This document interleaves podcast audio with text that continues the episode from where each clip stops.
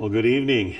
It's great to welcome you here tonight. Thanks for coming out on a Monday night. I know that uh, if you're a creature of habit, you're not used to being at church on a Monday night. So thanks for being a creature of a, of a new habit, at least this one time for this one week. And we thoroughly enjoyed yesterday. It was a phenomenal day.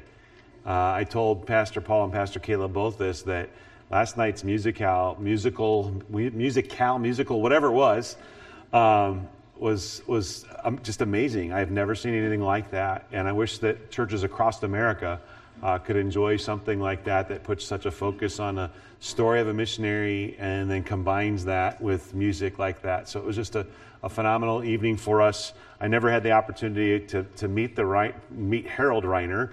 I've met a number of his children and grandchildren and, and the family, and they all kind of tend to be a lot alike in terms of uh, drive and personality and and uh, kind of an indomitable spirit type type of person. So BMM is blessed with a wonderful heritage of missionaries like that, and we're thankful when churches like yours tell the story of what God did uh, so many years ago, but a story that God wants to repeat.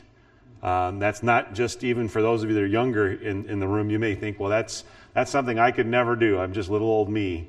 Um, and I'm sure Harold Reiner at one time thought the same thing. I'm sure at one time he thought, you know, how could God ever use me? And look at what God did in using him in great ways. And that's true of, of all of us, I trust, that uh, we just want God to use us in whatever way he sees fit.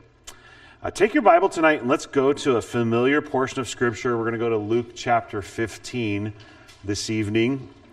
And uh, before I read the text, I, I just want to ask you this question When was the last time you lost something valuable? I, I found that in life there, there tends to be people who are very detail oriented and organized who never lose anything. And there tend to be people who aren't as detail oriented and aren't as organized and tend to lose things. The fun part is when God puts those two people together in marriage, right? right? Maybe some of you know what I'm talking about. So the Lord blessed me with a wife who's very organized, very detail oriented, and doesn't lose anything. So, what am I saying about myself? right? Not as organized, not as detail oriented, and I have a tendency to lose things. And so, one of the sources of consternation for my dear wife over the years of 32 years of marriage has been when her husband loses something important. One of the sources of consternation for me is when I have to admit it. when I have to say, sweetheart, um, do you know where my XYZ is, whatever it might be? And she's like, well, didn't you put it? And I'm like, no, I wouldn't be asking if I put it. And, and, and, part of what she's done for me, though, this is good, a good thing, is she has helped me learn to, okay, this is where you always put this. And if you always put it there, you don't lose it. And if you, thanks. there, there we go. Notice that was a female. Amen, she says. and so, it, it, like, like I walk in through the through the garage of our house and into this little this little breezeway area, laundry room thing, and right there's this big thing that's got a rack for keys. Guess what that means? Yeah, some of us are a little slow picking that up, but it means that's where my keys belong. Or, you know, there are other things, uh, other places in the house where if you just put it there, you never have to. And I'm, I'm repeating her sermons, okay? If you just put it there, you never lose it. and so you can imagine over the years the different things that I've, that I've lost. Probably the biggest frustration for me is the times I've lost my keys. Again, not so much at the house now that she has me trained and there's a tendency for most of the time, am I right? Most of the time, my keys to go where they belong when I'm at the house, but that doesn't mean I don't lose them some other place, right?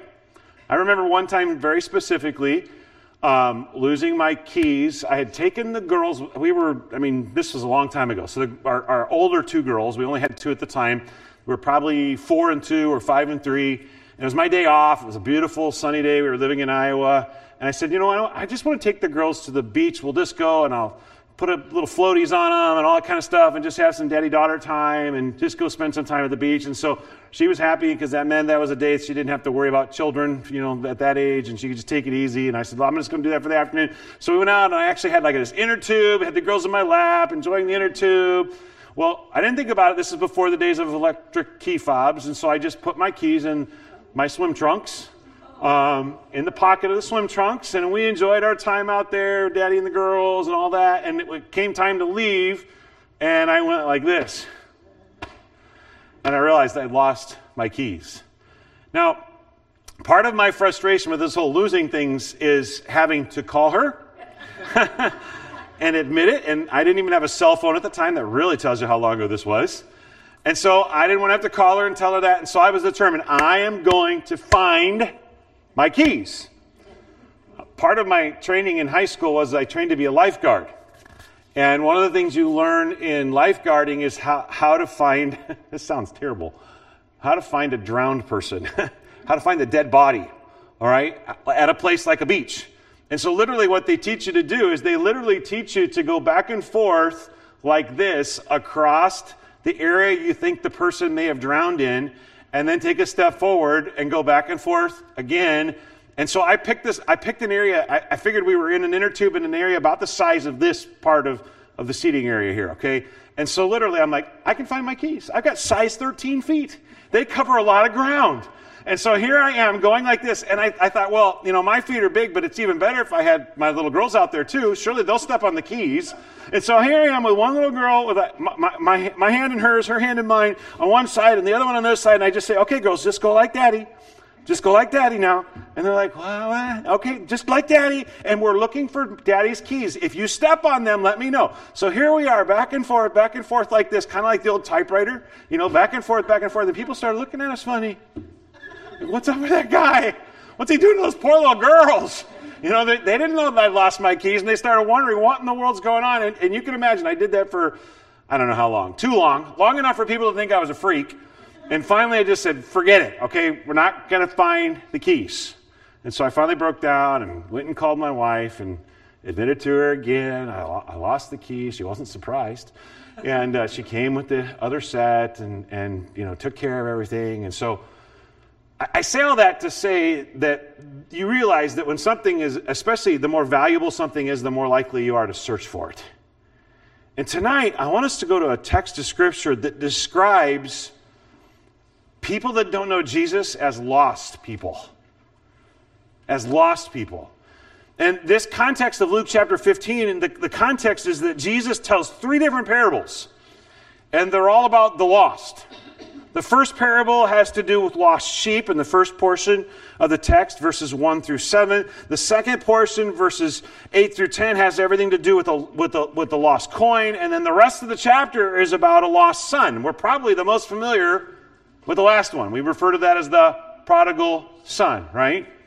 Well, tonight I want us to focus primarily on the, on the second one, but I, I think it's important for us to understand the context because the context is what really helps us understand the whole point of the, of the, of the text, okay? So let's look beginning in verse 1 of Luke chapter 15 when it says this Luke 15, verse 1 Then all the tax collectors and the what?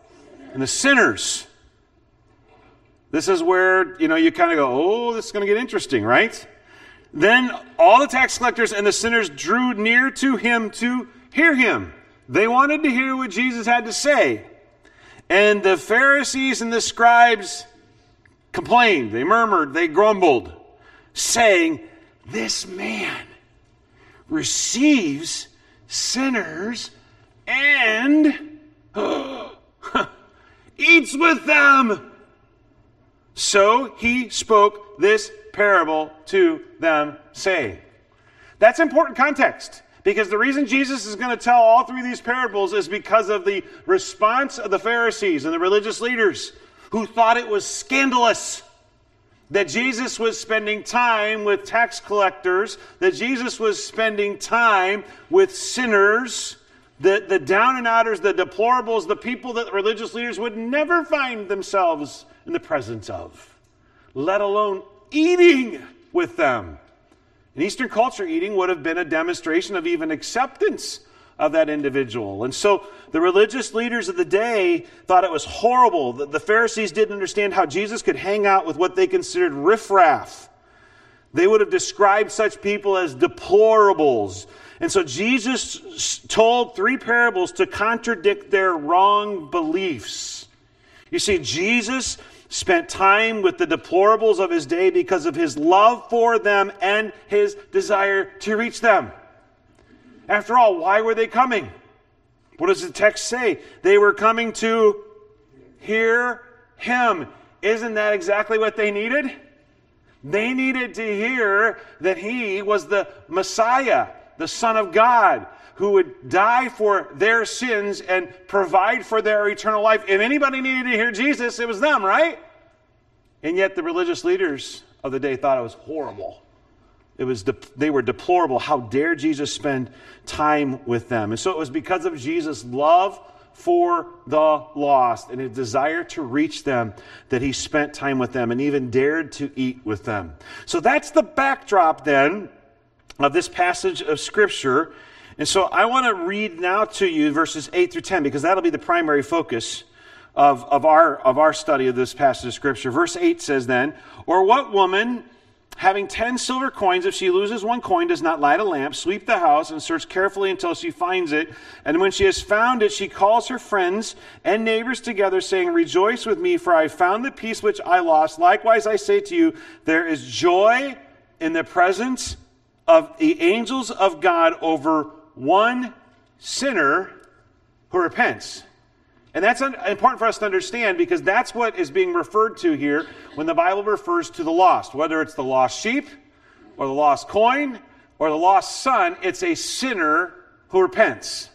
And so you find that, you actually find that phrase repeated at, the end of verse 7. You see it there in relationship to the lost sheep when it says that there's joy in, in heaven over one sinner who repents uh, than over the 99 just, just persons who need no repentance. And so that theme is repeated over and over again because a lost person, the lost, are unsafe people, as described here in the text, who need to repent and believe in Jesus Christ as their Savior. So, with all that in mind, then, tonight, I, I think the Lord wants us to do this. The Lord wants us to love the lost. He wants us to love the lost. Now, I would guess if I were to ask for a raise of hands in, in the room here tonight and say, okay, is there anybody in here that doesn't love the lost? Probably none of us would raise their hand and say, oh, I don't, I don't love the lost. Nope, I don't love the lost. I would guess that all of us would say, of course, right? All of us love the lost. And yet, tonight I'd like us to study this, this passage of Scripture and think in terms of, of, of the reality of what it looks like in our life if we really love the lost. What does that involve to truly love lost souls. And so that, that involves two things. Number one, it involves searching for lost souls. If you really love lost people, if you really love the lost, that means you are going to be searching for them in, in, in, terms of going after reaching them for Christ. So notice how Jesus illustrates that in verse 8 when it says again, Or what woman, having 10 silver coins, if she loses one coin, does not light a lamp, sweep the house, and notice the next phrase, search carefully until she finds it. And part of what I, I, think we need to understand here is the, is the cultural context of the day in which this was written, because there might be a tendency, there is a tendency for us when we look at Scripture to look at it through the lens of 21st century Christianity or even just 21st century culture. Because what is it that this woman loses? Talk to me, what does she lose? Okay, specifically, she loses money, but specifically, she loses a coin, right? A coin. So, Think about that in your context. In my context, if I lose a penny, is it a big deal? Some of you penny pinchers like, yes, it is, right? yeah, if you lose a penny, it's not a big deal. If you lose a nickel, yeah, a dime, you might look for that. Quarter, probably you'll look for that. And so our tendency is to think, well, she lost a coin. What's the big deal, right? That she's searching after this coin. It's only a coin. Well, the significance of this culturally and for us to understand the text is this this is a Greek drachma. And a Greek drachma was, was the equivalent of a day's wage for a Roman soldier. A day's wage for a Roman soldier. Now, if you just kind of quickly did some math in your mind, I'm going to use rough numbers, all right? Rough numbers, it would be equivalent, equivalent approximately to $100. Does that change your view of what is being described here in this text? When all of a sudden you realize that she has lost $100. Now, I asked some of you if you lost a penny, would it be a big deal? Would you go looking for it? You said no. Nickel, maybe. Dime, eh, possibly. Quarter, yeah, I guess. Maybe I would. Now, if you lost a $100 bill, right? What would you do? Look for it. You'd go looking for it. That's right. You'd, what's that? Call your wife. You'd call your wife. Yeah, great. Thanks, dear. because after all, she does a better job of finding stuff than I do in the first place. So thank you for that. How true. You'd go looking for it. And that's the point of the text. Because notice what this what this woman does. It says that she she loses this coin. Does she does not does she not light a lamp? Does she not sweep the house? Does she not search carefully until she finds us? Actually, there are some commentators that think not only you know was this approximately the value of hundred dollars, but it might have even been a Greek drachma that was a part of her wedding uh, headdress, where they would put coins in the headdress of a bride. So not only would it be worth a lot in terms of dollar amount, but could be, if that was the case, could be worth a lot sentimentally.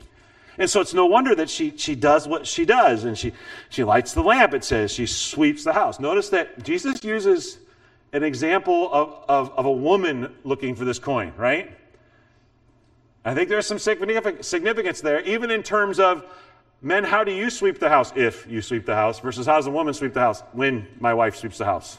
literally, I, I, there have been times where I've swept, and she's like, um, um, "Can you can you like do a little better over there?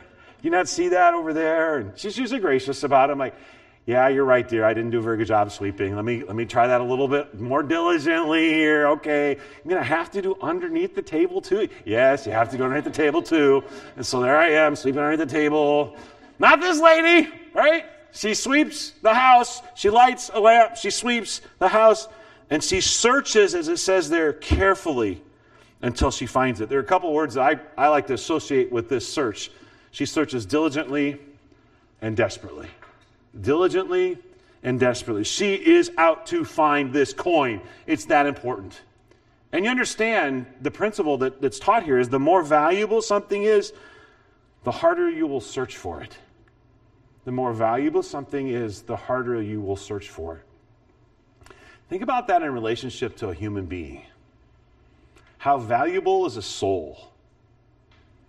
I mean, even, even just in, in terms of if, if something happens to someone, um, I love hunting. Hunting is one of my favorite hobbies. I guess at this age of life, it used to be sports, but but uh, there aren't many sports I can't I can play anymore without hurting myself.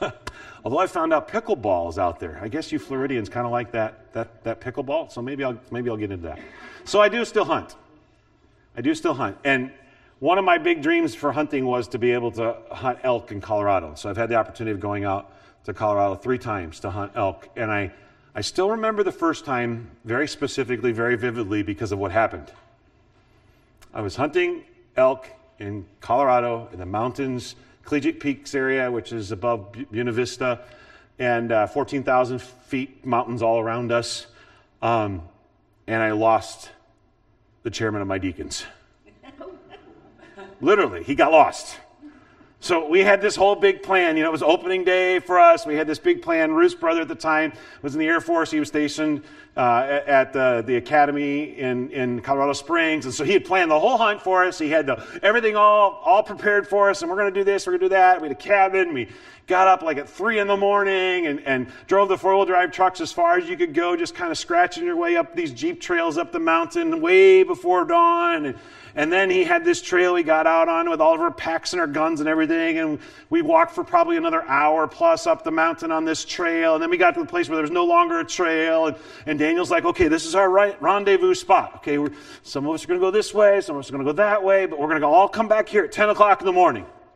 Everybody got that? You kind of have an idea. It's still dark, but you can kind of see, you know, a little bit of the landscape and shadows and stuff. And, you know, just don't go too far but be back here at 10 o'clock. And so we all headed off in our different directions, and we all came back at 10 o'clock, minus the deacon, minus the chairman of my deacons. Did I mention he was the chairman? and so we're, we had, we had two-way, two-way radios, no cell service, okay? Uh, two-way radios, and so we thought, well, you know, we'll, we'll see, you know, Bob, are you out there? And start talking on the radio, and no response. No response, no response. And so we said, you know what, let's do this. Let's kind of go spread out kind of the direction you saw Bob go this morning, and let's head that way. Let's come back. And I, I don't remember now, maybe like in an hour or something like that. So we did, and we came back, no Bob. finally we're like, we're going to have to start yelling for him. And so it's probably by now it's afternoon. And so we did it again. We headed out in different directions on the radio, yelling out loud, which, by the way, we didn't get any elk. Surprise, surprise. okay?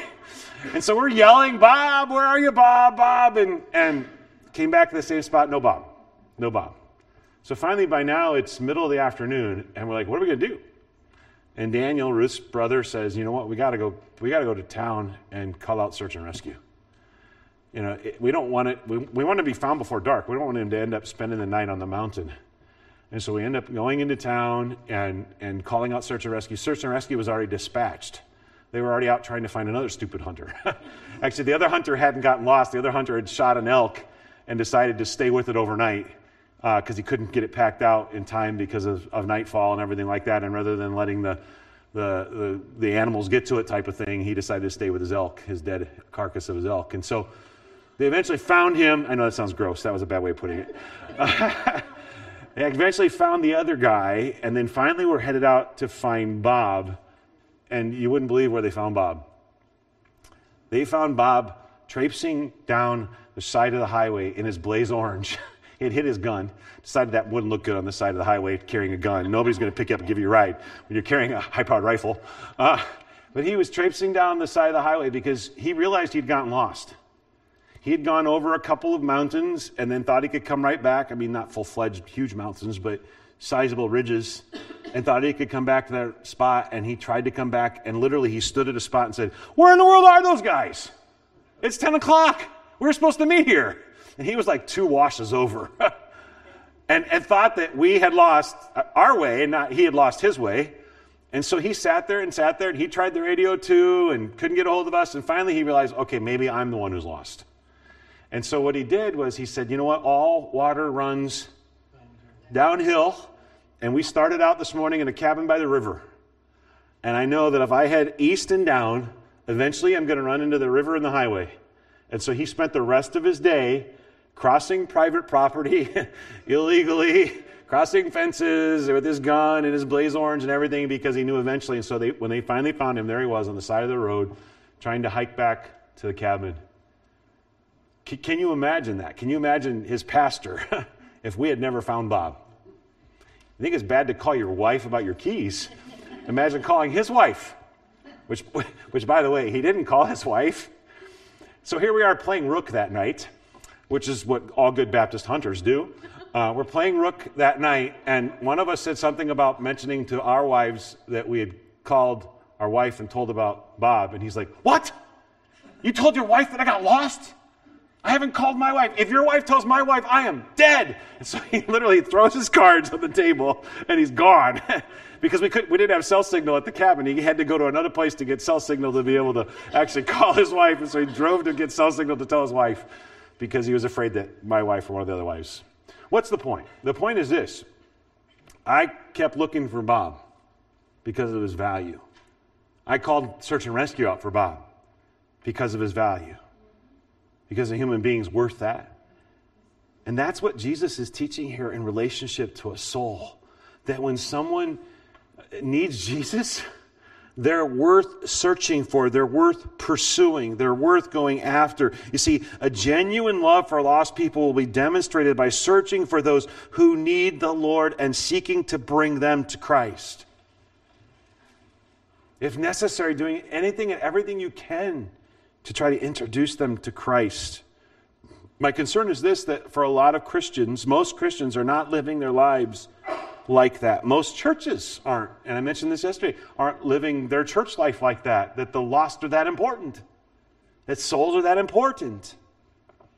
A friend of mine leads a, a ministry that's a, an association, a state association of Baptist, independent, independent Baptist churches.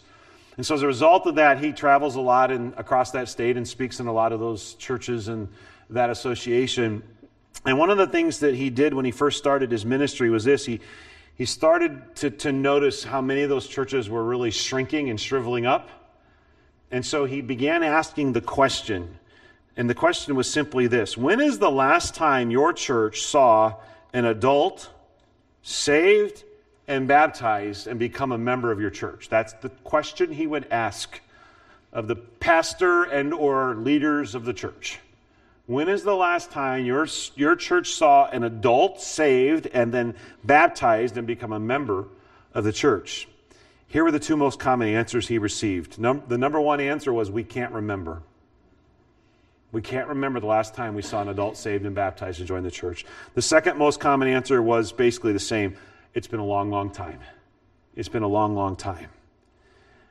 You see, reaching souls for Christ is what we're all about, is what we should be all about, is what Jesus was teaching about. The importance of, of, of seeking after and, and reaching lost people. And, and I'm afraid that sometimes there's a disconnect when it comes to missions. In that there's a tendency sometimes for us to think that, that we'll send somebody else to go reach people for Christ, or we'll give a lot of money, or we'll pray for them, and then we don't have to witness ourselves and then we don't have to share the gospel ourselves. Not that long ago, I heard about a church that had closed, and, and, and this was in the, this discussion was held the, at the Global Ministry Center there at Baptist Missions. And, and somebody said, said in relationship to that church, oh, what a shame that church, that, that church died, that it closed. It was such a missions-minded church.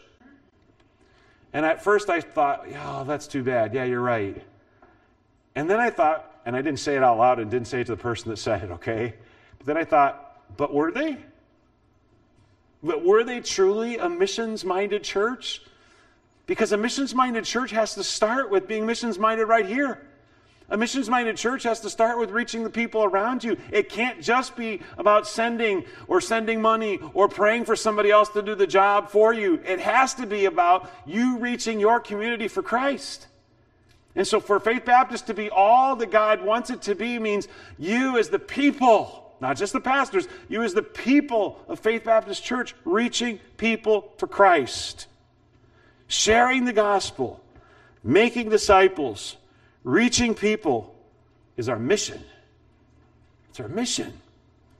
Somebody put it this way the church exists for mission. Without the mission, a church is not a church. It's just a group of disobedient Christians hanging out. Think about that. If all we ever do is get together for fellowship and all we get to do, do is worship and all we do is you know hear good preaching and those are all important. I'm not minimizing any of those. Those are all part of being a part of a church. But if that's all we ever do and we never get down to reaching souls for christ we're just a bunch of disobedient christians hanging out. Hanging out.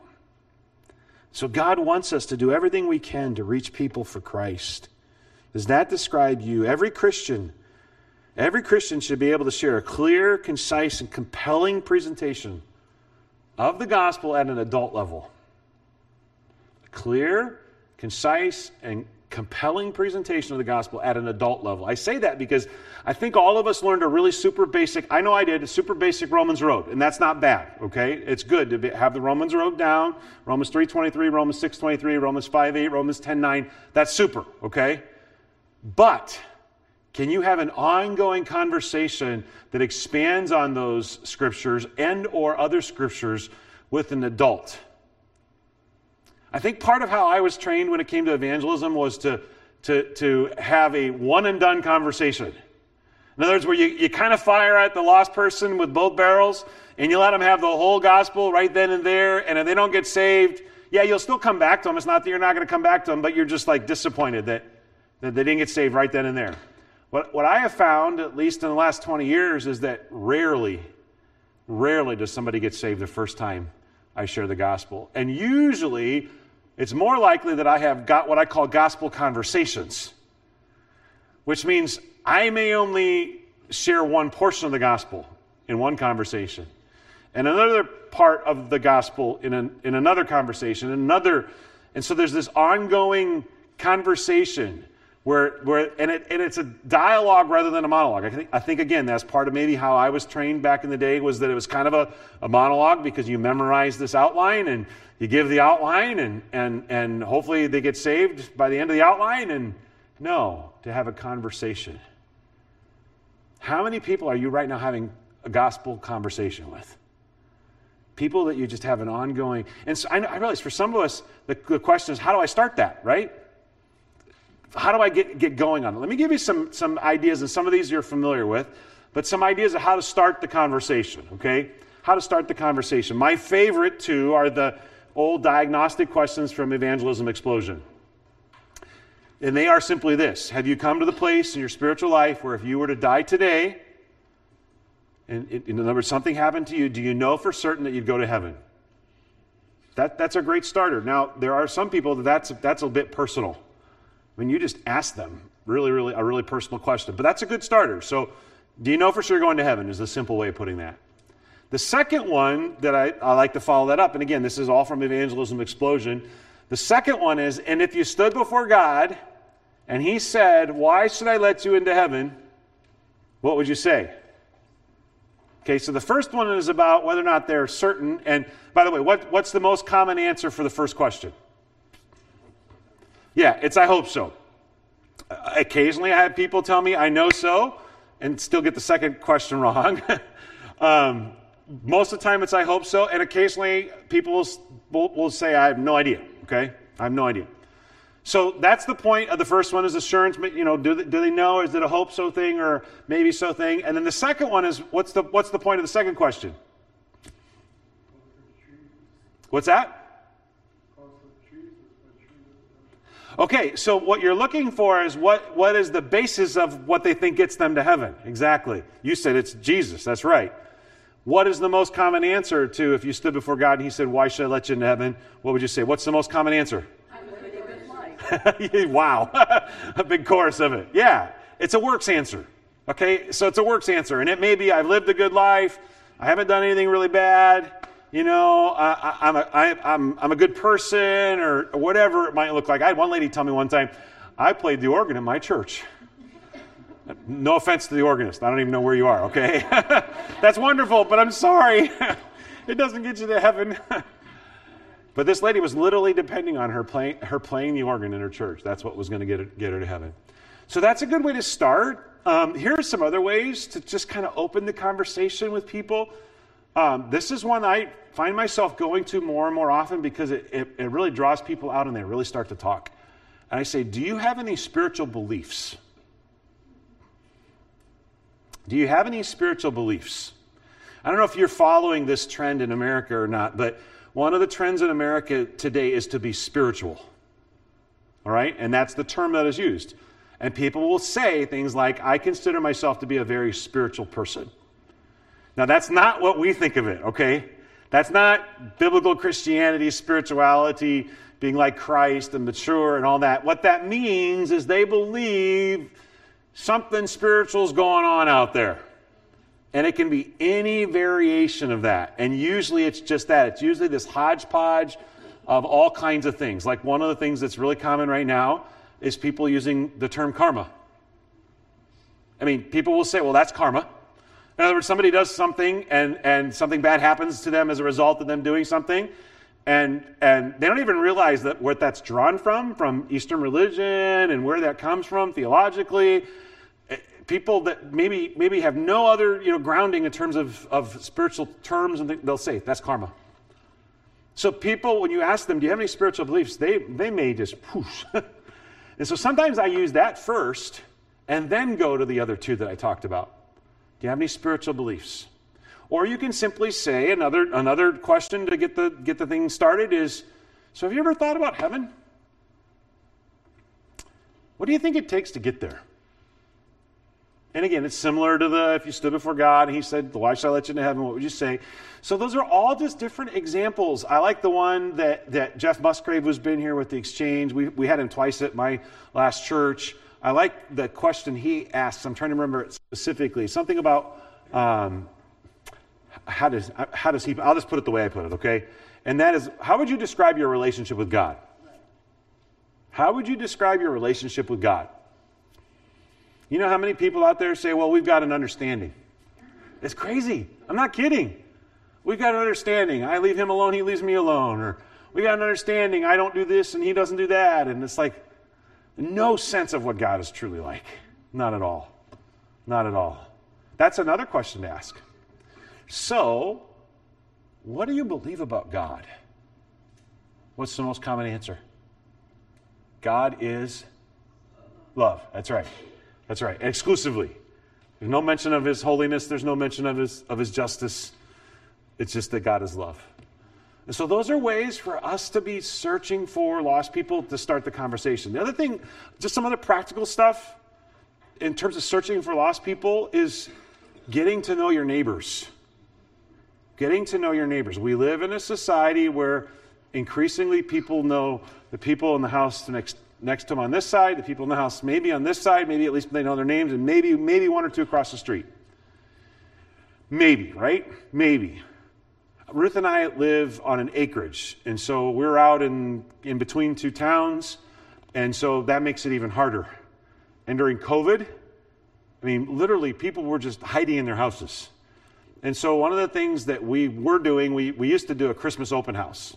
For years, we did a Christmas open house. We would invite all of our neighbors up and down this up and down this road. You know, certain distance one way, certain distance the other way. We'd go door to door, invite them over, um, and and try to get to know them. Well, because of COVID, we stopped doing that, didn't do that for a couple years. And so this summer, we decided we're going we're gonna switch it up.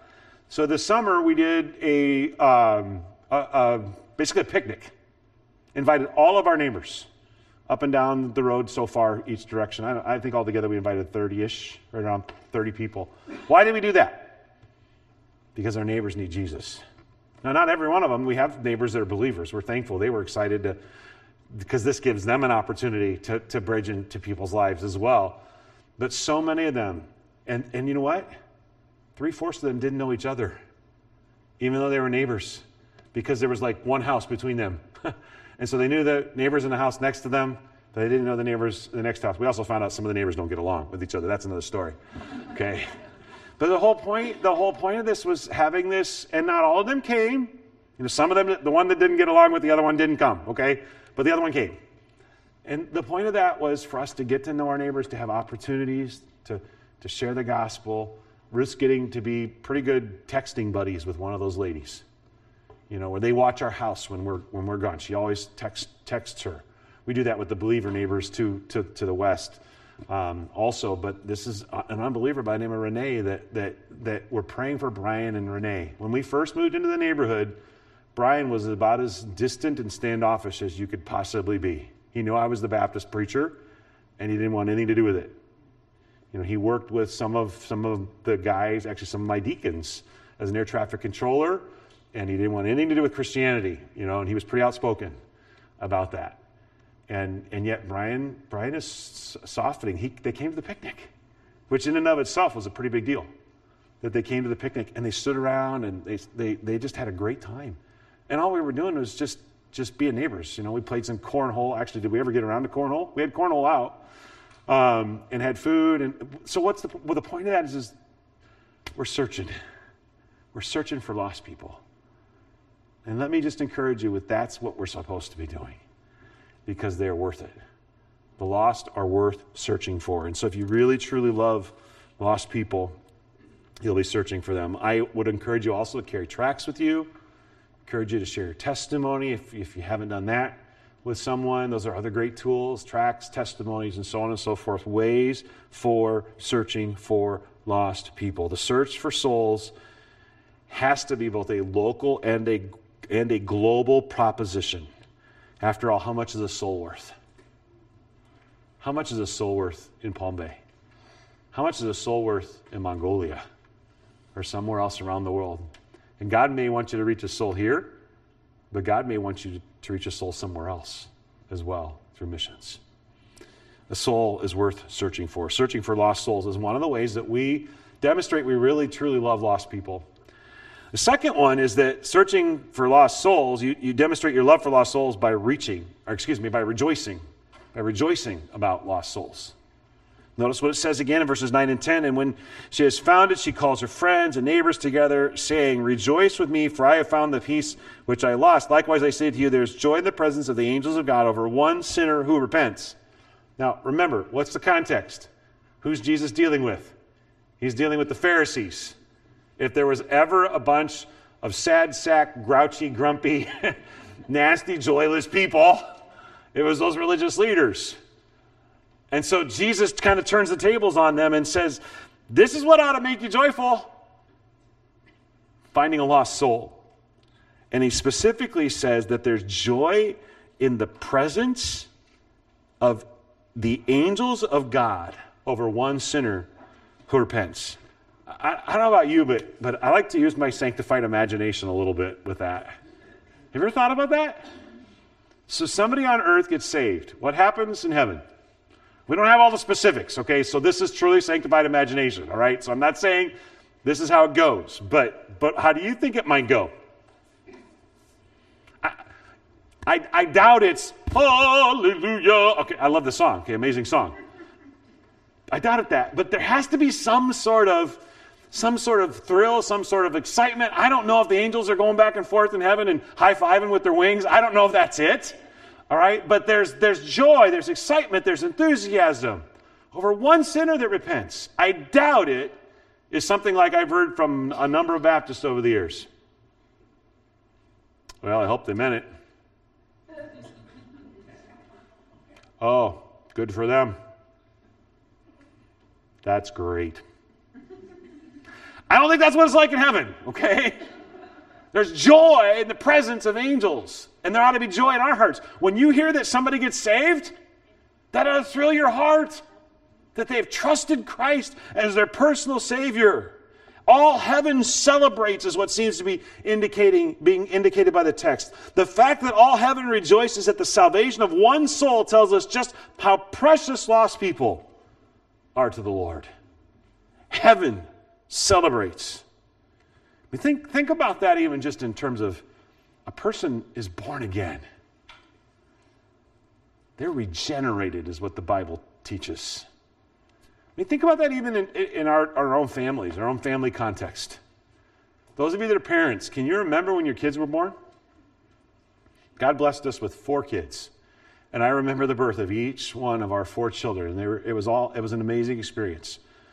But I'll be honest, the one I remember the most and the best is the birth of our first, because I was scared spitless. I mean, I was a little bit terrified. I mean, we're going to bring a baby into this world, and how is this all going to work? I mean, I went to the Lamaze classes, so I, I knew all about the, you know, all that kind of stuff. So that was good for me. It wasn't good for my wife, especially when I had garlic the night before and was breathing, you know, hoo hoo hoo, hee hee, ha ha ha, right in her face. That didn't work out so well.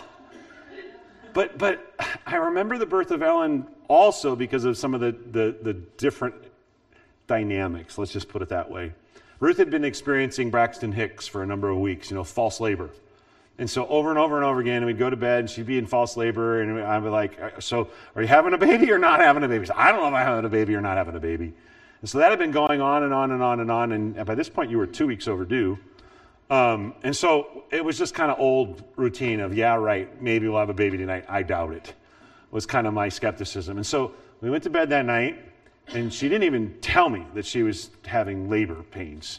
And so we went to bed, and I don't know about you, but we did like everybody else did. It was the 90s, so we had a water bed. Remember those good old water beds? Those bad old water beds? So those of you that are under 30, ask somebody how horrible they really were.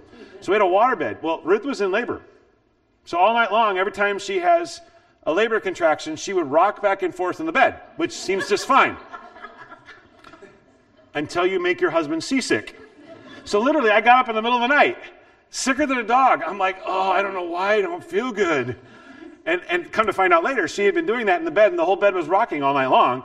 And so I'm like crawling, almost crawling to the bathroom. I'm feeling so lousy. I'm like, I'm sorry. And she's like, I'm having a baby. I'm like, what? You're having a, well, let me, I'll be back. okay?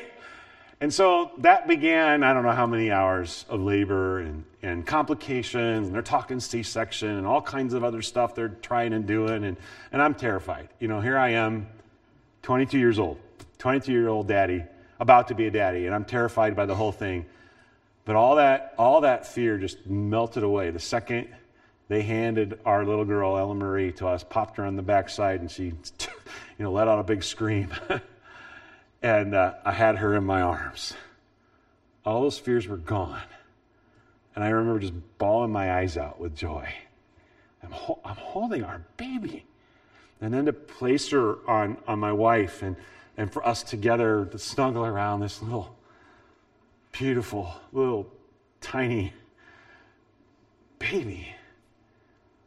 Other than the day I was saved, the day we got married, that's been, that's been the most joyful experience of my life. the birth of my four kids, the birth of our four kids. That's the way it ought to be when you lead a soul to Christ. When you see somebody saved, or when you just hear about somebody else leading somebody else to Christ. It ought to thrill your heart. It may, maybe part of part of the reason it doesn't thrill our hearts is that maybe we've never actually ourselves lead some, led somebody to Christ. You know, it, it's exciting when somebody else has a baby. That is awesome, okay? But it's still exponentially not as exciting when, when you have your own. And in the same sense, when you lead somebody to Christ, I, I still remember the young man that I led to Christ as a teenager, the first person. His name was John. There I was, probably 15 years old, first soul I ever led to Jesus, and I was pumped. what an awesome privilege it is. And your response to, to someone getting saved is an indicator of your spiritual temperature. If it doesn't thrill your soul, something is wrong. Something is wrong. The greatest joy in life is leading a soul to Christ. I think of a man that was part of our church when I was in rural Iowa. His name was Vernon. And Vernon was in his 80s. And Vernon had served as a deacon in, in a different Baptist church and was a faithful member and just all kinds of good things about Vernon. But, but Vernon came to me, um, and I don't remember if it was in response to a message or what it was exactly, but he came to me and he, he confessed this. He said, You know what? Pastor Odell, I've never led a soul to Jesus. I've never led a soul to Christ. And my one prayer before I die is that I'll get to lead a soul to Jesus. At that time, we were involved in a, in a ministry that we referred to as Project Eternity. It was, it was a, a door knocking type of ministry throughout our entire county. We're trying to cover every single small town in, in rural Iowa in our county uh, to at least give a gospel tract to every single soul and possibly be able to present the gospel to them. And so Vernon's in his 80s and he says, Can I get involved in Project Eternity? I said, Absolutely. There's no holding you back. Go through the training. You'll get to go out with someone that's experienced and a veteran. And hopefully, after you've done, heard them share the gospel a few times, you'll get an opportunity to share the gospel too. So Vernon started doing that. He started going out and, and sure enough, there was a, a Tuesday. I can't remember at that time if we were going out on a Tuesday night or Thursday night. We moved it back and forth. But he went out and, and he came back to the report to the report time, and he said, "Guess what happened tonight, Pastor Odell?" He said, "I led my first soul to Jesus." And we were all thrilled. Thrilled for the person who trusted Christ, but also thrilled for Vernon. Thrilled to see him be able to say, I led my first person to Jesus. The interesting thing is this you know what happened to Vernon not that many weeks after that? He had a stroke. He lost his ability to, talk. At first, almost completely. Eventually, he got some of that back, and, and in time, it, it got a little bit better, but not with the same clarity that he had before then. And I can remember him bawling his eyes out and saying to me, I'm so glad I didn't wait stuttering to get those words out, mind you, after a stroke. I'm so glad I finally got to lead a soul to Jesus. But you know what his regret was? He hadn't been doing it all along, that he hadn't led multiple souls to Jesus Christ. And perhaps tonight there are some here that you've never led a soul to Christ. Don't, don't be guilted into this, okay? Instead, be a Vernon and say, you know what? That's going to change. By God's grace, I'm going to begin sharing the gospel and sharing my faith. And, and I'm going to start praying and I'm going to start begging God to give me the opportunity, like Vernon, to give me the opportunity, not when I'm in my 80s, but when I'm in my whatever you are right now, to lead somebody to Jesus for the first time or to lead somebody else and then somebody else and then somebody else and then somebody else and then somebody else to Jesus Christ. God wants all of us to be like a Vernon in the sense of, of, of just calling out to him and saying, Lord, help me lead somebody to you. James Montgomery Boice put it this way in relationship to this whole spiritual thermometer concept. He said this We are never so like God as when we rejoice in the salvation of sinners. But We are never so like Satan as when we despise those who are thus converted and think ourselves superior to them. The conversion of souls ought to be the joy and the thrill of our hearts, unlike the Pharisees and the spiritual leaders of the day. I mean, think about it. Think about what happens when a person's saved. Think about that. They go from darkness to light. They go from eternal destination in hell to heaven. They go from being a child of the devil to a child of the king. They go from a slave of sin to a slave of righteousness. They go from living for themselves to living for the Lord. They go from an unforgiven sinner to a forgiven saint, from being lost to being found, from being pagan to being Christian. And if anything ought to thrill our souls, it ought to be that. And yet, for a lot of Christians, a lot of Christians get more excited about the score of their latest team and how they did or their, their, their new digital device or the raise at work or something else, that thrills their heart more than the salvation of a soul. And so tonight, I just want to ask us the simple question Do we really love the lost? Or maybe make it more personal. Do you really love the lost? If you really love the lost, that means you're searching, you're looking for opportunities. Even as you interact with people, you're thinking, this is a person I ought to share the Lord with. I ought to give him a tractor. I'd ask to ask him a spiritual question, or I ought to see if there's an opportunity for us to have a Bible study, or searching for lost people. But it's also a matter of if you really lo- love lost people, you, you rejoice over their salvation. That's what thrills your heart more than anything else. One of the practical things that I learned from uh, Jeff Musgrave, who, like I said, we, who, who was here with the Exchange Bible Studies, is that all of us ought to have a find five list. And maybe it can be find 10, okay? But that's a good starting point. In other words, are there currently five people for whom you are praying? Five lost people for whom you are praying. If you don't already know who those people are in your mind right now, then maybe right now you could start to think through and write them down. Or maybe if you're here with a spouse, you could say, get together and say, oh, who, who are our, our find five people? Part of looking and searching for lost souls is to have those kind of people and to be praying for and cultivating a relationship with and looking for opportunities to share the gospel with them. And if you're not thrilled about the salvation of souls, you ought to ask God to change that in your heart. And what you'll find is this if you start praying for people to get saved,